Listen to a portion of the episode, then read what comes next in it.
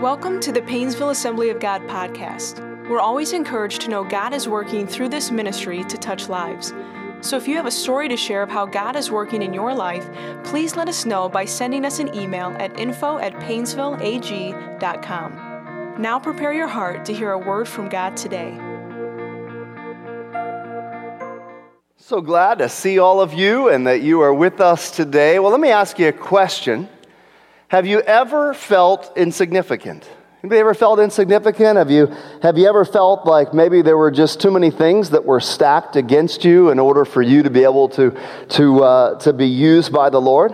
Have you ever felt maybe that the circumstances that you were facing were just too overwhelming, just maybe too much that was coming at you, and it was just really difficult to find and see your way out of things. Well, today I want to encourage you because we're going to go back to the Old Testament book of Judges that we've been in in our series we're calling The Unlikely God Above the Chaos. And today we're going to take a look at uh, someone who was called a deliverer of Israel, uh, a judge in which there is only two verses in the entire Bible that mention his name, two verses uh, from which we, we get a picture of who this guy was. His name was Shamgar.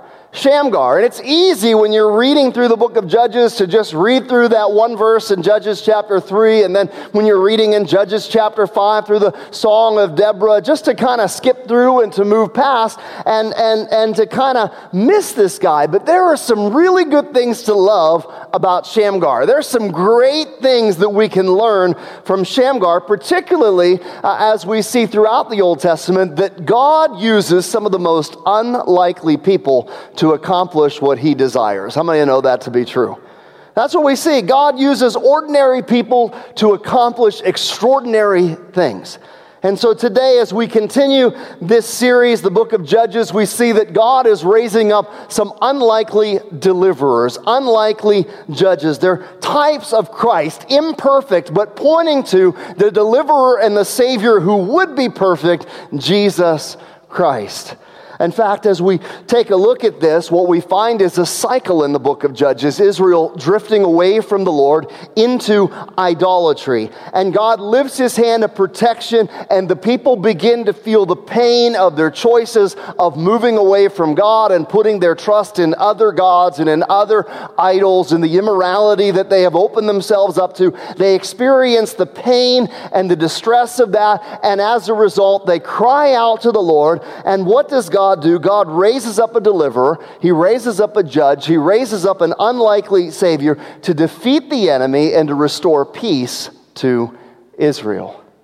Following the death of Ehud that we looked at last week, Israel once again is attacked by the enemy, and we get a context of what is going on within the story. So, our first verse that we're going to look at that includes our unlikely judge today, Shamgar, comes from Judges chapter 5. So, if you got a copy of God's word, put a finger in Judges chapter 5 and then flip back a couple of verses to Judges chapter 3. If you have our app, you can follow along on the app notes as well today but it gives us some context. And this is what it says Judges chapter 5. We're going to go all the way to verse 6. And it says this In the days of Shamgar, son of Anath, and in the days of Jael, people avoided the main roads. Travelers stayed on the winding paths. There were very few who, left, who were left in the villages of Israel until Deborah arose as a mother for Israel. And when Israel chose new gods, war erupted at the city gates. Yet not a shield or spear could be seen among 40,000 warriors in Israel. So here's some things that we learn, some background about the time frame of Shamgar and who Shamgar was. Here's what we learn about Shamgar. Shamgar lived and he was a contemporary to Jael, who was during the time when Deborah was judged, and there was a military general by the name of Barak, and we're going to look at them next week. But what we learn is, is that this was a dangerous time in Israel. One of the things that it says here is that it was unsafe on the main roads. It was unsafe out on the main areas. There were terrorists uh, of these other nations that were attacking. And so village life ceased to exist. That's what it's saying here. Village life ceased to exist. In other words, there wasn't much going on within the villages. People were kind of hiding out. They were staying hidden because they didn't want to be attacked. They didn't want to, to, to be robbed. And, and there was just a lot of chaos. And so they would kind of sneak around in the winding roads and the back roads. This is where it had come for Israel. They had had great victory. This was the promised land. But because of their idolatry, because they had turned away from the Lord, now they were stuck sneaking around in the back roads. They were snuck, sneaking, sneaking all around, and village life, as they knew it, had kind of ceased. You might say that they were kind of quarantined or they were in isolation. they, they were in isolation. Village life ceased. Some of you got that. Some of you have already fallen asleep on me. Uh, but the, what we see in terms of the problem, Israel didn't fight back. And here's the problem that we see. What is the context when Israel chose new gods? When Israel chose new gods. You see, the problem when we shift our worship away from Jehovah and we begin to put our trust in other things, we begin to trust and, and hope in other things, idolatry begins to take over in our hearts. And when we do that, we begin, begin to experience what happens when we stop trusting God. Chaos ensues. War erupted, it says, at the city gates. And friends, this is what we learn throughout this. If you haven't seen it already, what we're learning in the book of Judges is the enemy doesn't stop his attack. Just because you win one battle doesn't mean that the fight or the war is over. How many know the enemy keeps attacking? We saw that. Joshua died. The enemy attacked. God raised up Othniel. Othniel brought victory to Israel for 40 years. And then what happens? Othniel dies, and what do we see? The enemy attacks. And we learned last week God raised up Ehud, an unlikely left handed deliverer, but who leaned into his weakness and saw God move in strength and in power to win that battle. And the enemy attacked, but God raised up Ehud. Ehud brought victory victory, but now Ehud has died, and what do we see again? The enemy attacks. Friends, the enemy is attacking. The enemy is attacking. There was no place of security. There was no village life. There was no there was fear. There was great fear that was ruling the day, and, and there was no peace. And friends, I would say today that in this world that lives as they did then, where everybody does right in their own eyes, there is a lot of, there is a lot of fear. There is a great lack of peace. There is a lack of security within our world today. But, friends, there is hope. There is hope. And it's here in this season that we are introduced to this unlikely judge, this unlikely deliverer whose name is Shamgar. Judges chapter 3. Now flip back. Judges chapter 3, right at the end, the last verse, verse 31, says this After Ehud came Shamgar, son of Anath, who struck down 600 Philistines with an ox goad. He too saved Israel. And friends, that's all we have. that's all we have. And yet, what we see just in this one verse and in the context of verse 5 are three lessons that we can learn from Shamgar today. Three lessons we can learn from Shamgar today. Number one is this it's not who you are, but your willingness to serve. It's not about who you are, it's about your willingness, it's about your yes. We have this one small verse, and we don't know a lot about him, but there are some clues that are given us into a picture of who he is and his background. First is his name, Shamgar. Now, you may not realize this, but Shamgar was not a Hebrew name. It had four consonants as opposed to three consonants. Therefore, we know that Shamgar was not a traditional Hebrew name. So, what we get from this, along with the fact that it says that he was the son of Anath, is that Shamgar was not an Israelite. Shamgar was not a Hebrew. He was an outsider. He would be what would be considered a Gentile. He, he, in fact, what we know about him is, is that he was probably more in line with what's called the Hurrians or the Hittites. And, and, and who were they? Who were the son of Anath? Now, typically, it would be a family name. The son of Anath would have been a, been a family name. But when you recognize that he doesn't have a Hebrew name, and what you, when, you, when you begin to understand the context in which this Anath, who this Anath was, Anath was a, historians and theologians agree, was the goddess of war for the nation of Egypt. Egypt, the goddess of war for the nation of Egypt. She was considered the protectress of Pharaoh. And, and, and these Hurrians or these Hittites, when you take it together, they were oftentimes hired mercenaries for Egypt. In other words, Egypt went to uh, Canaan and, and to these Canaanites who did not serve Jehovah God. They worshiped other gods and goddesses, the goddess of war, and they would hire these mercenaries. And so his family was probably part of this nation of mercenaries. And as a child, he would have been dedicated to the goddess of Anoth. So Shamgar, son of Anath, means that, that in his life he was not a Hebrew. In fact, he was someone who had been dedicated to, to a foreign goddess. That's his background. He is a very unlikely. What in the world do we see him showing up as a deliverer of Israel? Why? One of the other things we notice is that there is no tribe to which he is associated with. Othniel, we have that Othniel was from the tribe of Judah. And Ehud, that we looked at last week, was from the tribe of Benjamin, the left handed man from the son of my right hand, Benjamin. But here, Shamgar has absolutely no tribe association. And so, what we learn from Shamgar is he was an outsider by all accounts, and he was just this ordinary guy. But what we see here is that he was willing to be used by God. Friends, God uses unlikely, ordinary people. Oftentimes, people who would be considered the outsiders, but he uses people who are willing to serve him. Friends, it's not about who you are, it's about your willingness to serve.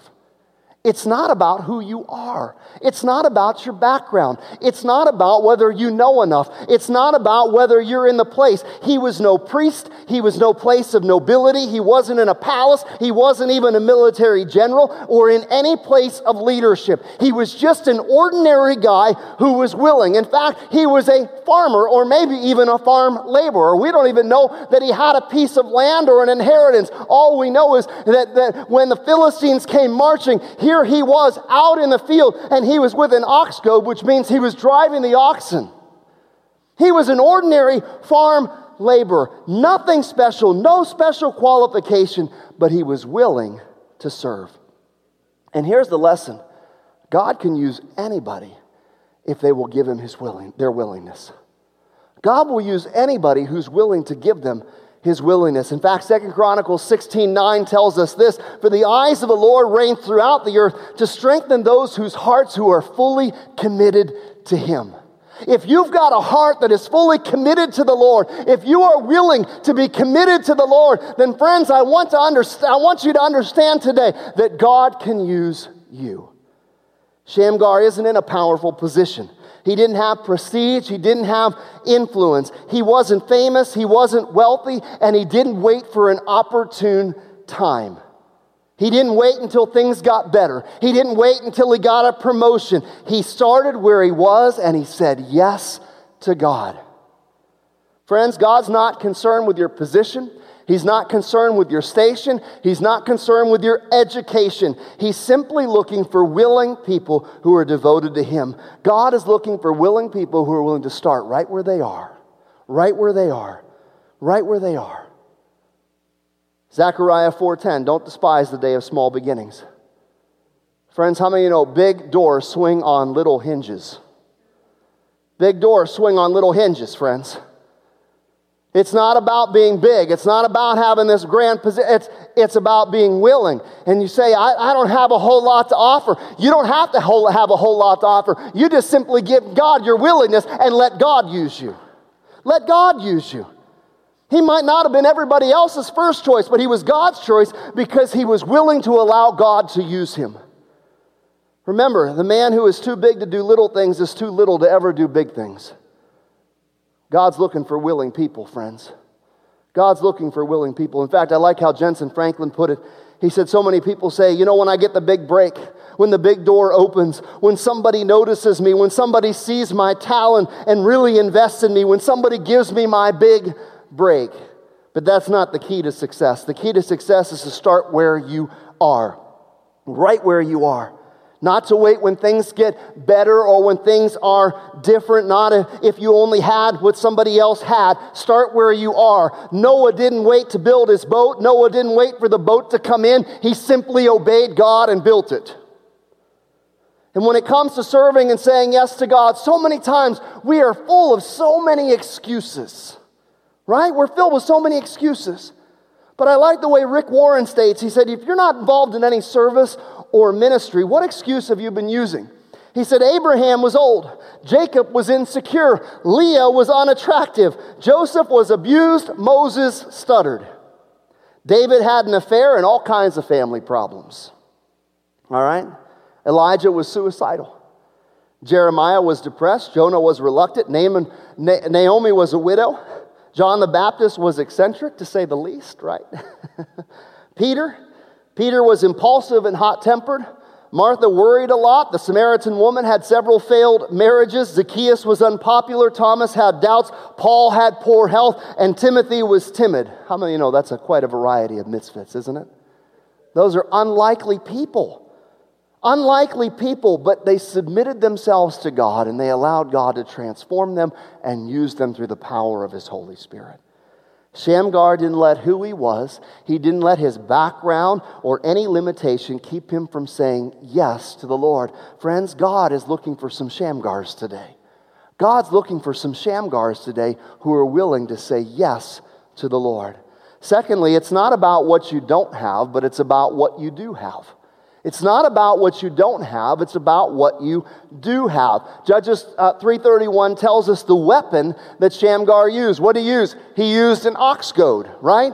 An ox goad. What's an ox goad? It's a tool that's about six feet long and it's got a chiseled point at the end. Now, it's not the kind of point that you want to do injury to the animal, but just enough that you want to cause a little bit of pain. In fact, for, for, the, for the cattle, oftentimes it would be poking on the back of their legs because have you heard the phrase dumb as an ox? Anybody ever heard that phrase before? Because the ox, you're going in a direction and the ox says, I don't know if I want to go in that direction anymore. I just think I want to stop. I don't think I want to keep going. I, I don't, I don't want to do that. I, I just want to stop. And so if, you're, if you have the ox goad, you're just giving a little point to the back. Whoa, hey, get that ox moving, right? Get that ox moving. I mean, think about it. We learned this in Acts chapter 26 about the, uh, the Apostle Paul when he was Saul. His name was still Saul. And Jesus said to him, Saul, Saul, why are you persecuting me? Uh, why are you kicking against the goads? The goads. In other words, God had to goad Saul a little bit. He kept poking him, and Saul wasn't paying attention. Friends, I'm going to tell you something. Some of you, God's been poking, and you're not paying attention. You keep kicking against the goads, and you keep like the ox, you just keep kicking back at that. And God's saying, Listen, I'm trying to get you to go in the right direction. I'm not trying to hurt you, I'm trying to poke you. You got to get in the right direction. And yet here he was. Shamgar killed 600 Philistines with an ox goad. 600 Philistines. Why he use an ox goad? Why? Well, we looked at Judges chapter 5. That's what gave us the context in verse 8. It says this When Israel chose new gods, war erupted at the city gates. And look what it says.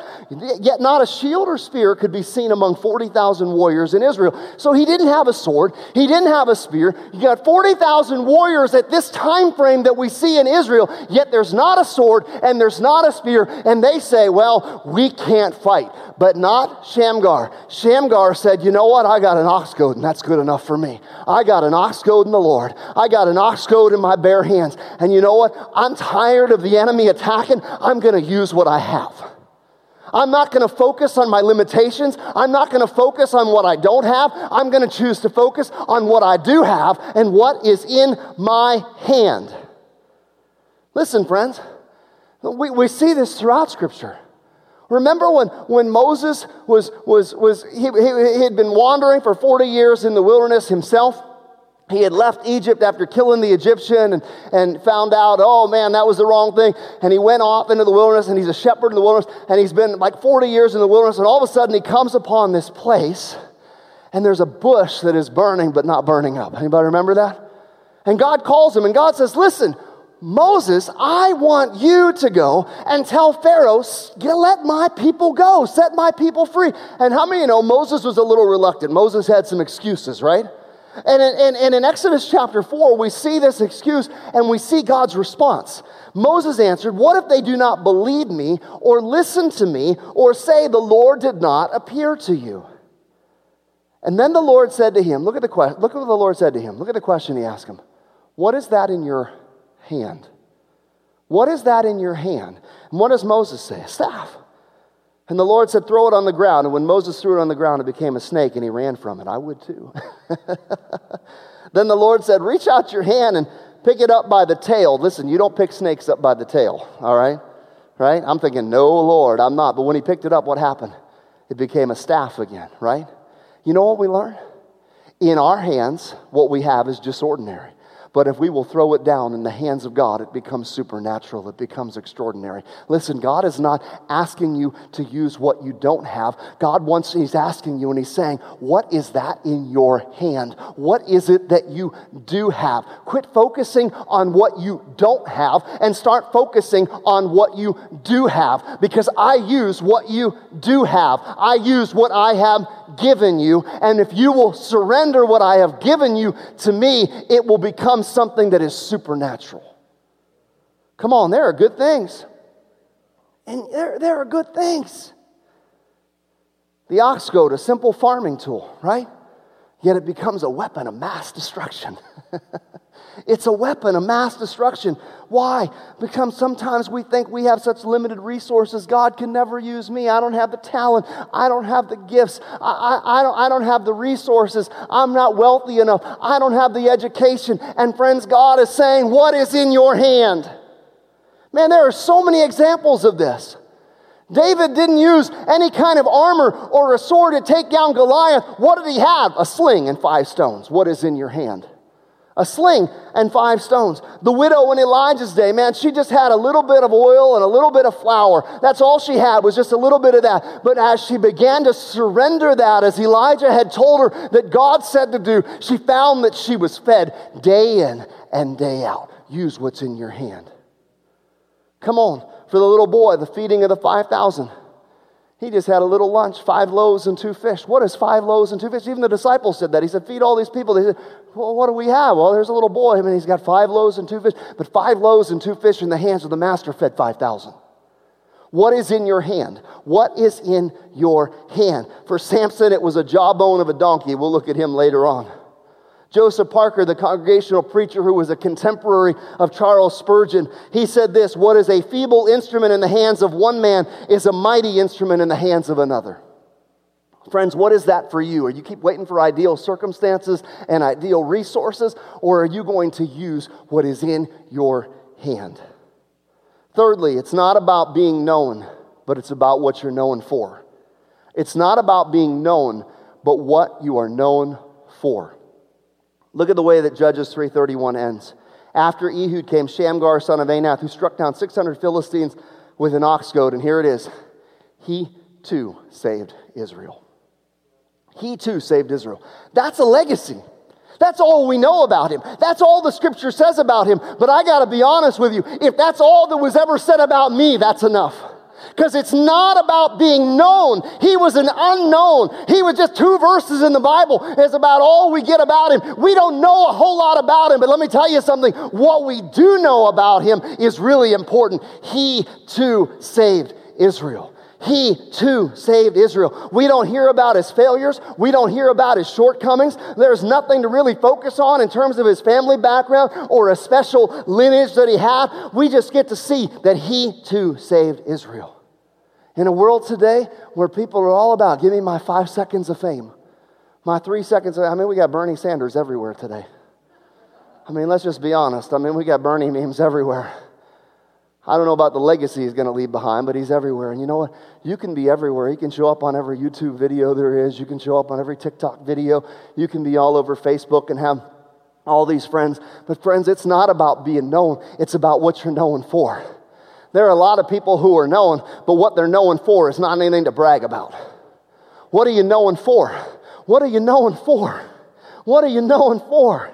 Man, he was willing to serve when no one else was. He was willing to allow God to use simply what he had in his hand when there was no spear, when there was no sword, when there was no shield in Israel. He had an ox goad. And when 600 Philistines came attacking, he recognized that's an attack of the enemy. And you know what? I'm not going to stand for it. God, I am willing. Here's what I have in my hand. And the Bible says that in the power of God, he killed 600 Philistines and he too saved Israel. He too saved Israel. I found this story to be interesting. Historians tell us this there were two plagues that swept through the Roman Empire when, when Christianity was, was early on and being horribly persecuted by the Romans. So, so this is a time in, in Roman history and a time in the early church when being a Christian was not a popular thing. And there was great persecution at this time. And at the same time of this great persecution, there were also the, these plagues that had come through. The Antonine plague was the first, and, and it, it, it, was a little more past the, the, the first century, more, a little more than a century past the life of Jesus. So, so a little more after a century of the past of uh, the life of Jesus. And then the second was the plague of Cyprian, which came along a century after that. And one document says th- this about Rome it says there was about a million people that lived there, and about 5,000 people died a day. We, we think that the, the coronavirus, COVID 19, is bad. All right? These, these plagues, about 5,000 died a day.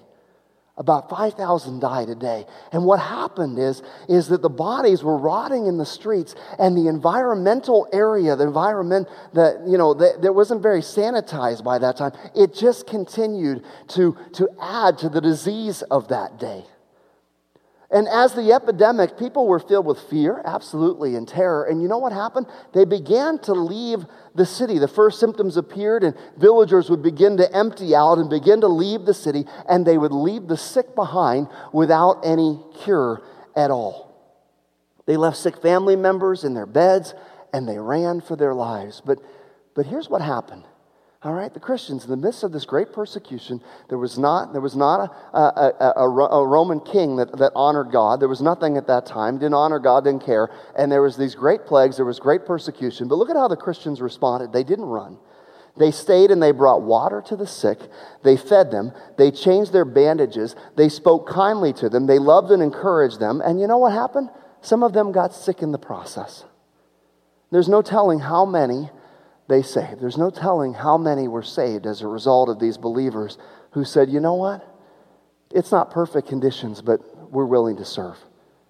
We, we don't have a whole lot in our hands. We have limited resources. We're persecuted. We probably haven't even really had jobs or been able, but you know what? When everybody else is leaving, we're going to stay behind and we're going to be willing to serve and we're going to allow God to use us in what is in our hand. And you know what happened? You know what happened? This is what happened. The world is different today because, in the middle of this despair, what we might call overwhelming darkness, Christians saw the opportunity to serve and to love others, and they literally transformed their world. That's why the Roman Empire changed so dramatically, friends, because people couldn't ignore the actions of a people who loved God so passionately that they were willing to give up their own lives in service to that God, in service to the Lord. And when you speak of the gospel and salvation from sin, and, and, and, you begin to share your Christian witness because of that serving and that loving and stepping in when everybody else steps out, that's when you are heard. That's what brings transformation, and that's what brings credibility to our witness. It's love in action. Friends, you can't bully people into the kingdom, you can't legislate a nation to follow the Lord but you can love them. You can shine the light of Jesus upon them. You can speak the truth. Friends, we can step in when everybody else steps out and show there is a different way and walk in the power of our God. Friends, it's not about being known, it's about what you're known for. It's not about being known. It's not about being popular. It's not about getting our name out there. It's not about being famous, but it's about the legacy that we leave behind. The legacy that we leave behind. So let me ask you a question. If your life was summed up in one sentence, what would they say about you? Shamgar, one sentence. Shamgar, one sentence. One sentence. He too saved Israel. He too saved Israel. If your life was summed up in one sentence, what would it say about you? What would that one sentence be about you? For Shamgar, someone who came from a pretty unimportant place and who had limited resources, he too saved Israel. So let me ask you what's your one sentence legacy? What is your one sentence legacy? I'm going to invite the worship team to come. You see, when we look at Shamgar, we see a man who is quite ordinary a man who was quite ordinary, a man with no special circumstances, who had no special position, a man who had very limited resources. But you know what? We see a man who was willing to serve the Lord, and we see a man who was willing to say, God, what is in my hand, I will use for you. What is in my hand, I will use for you. I'm going to use what is in my hand. I'm going to say yes where I'm at right now. I'm not going to wait for something better to come along. I'm not going to wait for another opportunity. I'm not going to wait for better resources. I'm not going to wait for another season. God, I'm going to allow you to use me right now and to use what I have. That's what I'm saying. I'm saying yes to you. Yes to you. Friends, let me encourage you. Matthew Henry said this about this passage.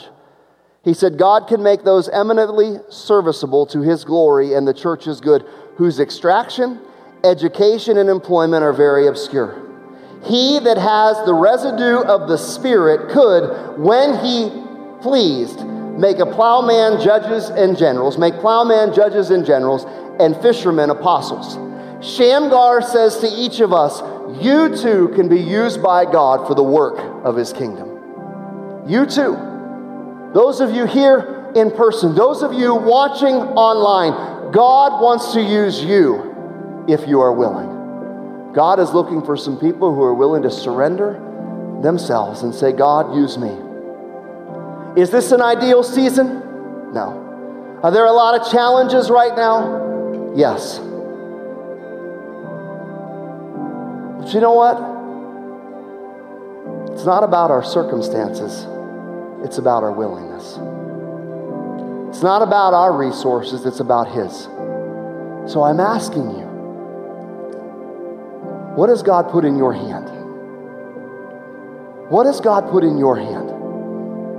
What opportunities are before you right now? Not tomorrow, right now. What opportunities are before you? And what one sentence legacy do you want to leave behind? Let's pray. First, you got to say yes to Jesus. And so I just want to ask if you're in this room today, or maybe you're watching online, but you haven't said yes to Jesus, you haven't surrendered your life to Jesus, I want to ask you right now will you surrender your life to Jesus? Are you willing to say yes to Jesus. So maybe, maybe you're doing that for the first time today. Maybe at one point you did it, but man, you've been living your own way. And today you say, you know what? No, today I need to recommit my life to the Lord. If you're in here, will you slip up your hand? If you're online, will you just let us know in the comments or will you email us info at painesvilleag.com? Come on. I want to say yes to Jesus today. I need to give my life to Christ. Anybody at all? Anybody at all? Secondly, today you say, you know what? I've been holding back. I need to give God my yes. I need to give God my willingness today. You say, you know what? I need to say yes to the Lord and allow Him to use me. Allow my, uh, I need to say yes to serving. And if that's you today and you say, you know, that's today, that's my yes, I'll say yes, God, I will serve. Wherever you want, whatever you want, I will serve. If that's you, let us know in the comments if you're watching online. Email us info at painesvilleag.com. Come on. I want to say yes. If that's you in here, I'm willing to say yes to God. Will you slip up your hand today? I'm willing to say yes to God. Online, are you willing to say yes to the Lord today? Father, today we surrender to you. Lord, if there's anyone watching right now, Lord, we surrender our lives to you. We ask you, Lord, to forgive us. We ask you, Father, today to come into our lives to fill us with your Holy Spirit. We say yes to you. Father, for those that are here that are serving you or that, that love you, that have a relationship with you, but maybe have been holding back, thinking, well, maybe I'm just not that person. Maybe I'm just not qualified. Maybe I don't have what it takes. Maybe I, this isn't a right time. This isn't the right place. But today you'd be willing to say, Lord, if it is, if that's what you're calling, I say yes to you. I say yes to you today. Father, we surrender to you. We give our lives to you and we honor you. In Jesus' name, amen. Thanks for listening to today's podcast. We pray that you are encouraged and strengthened by God's Word. For more information about Painesville Assembly of God, please visit painesvilleag.com.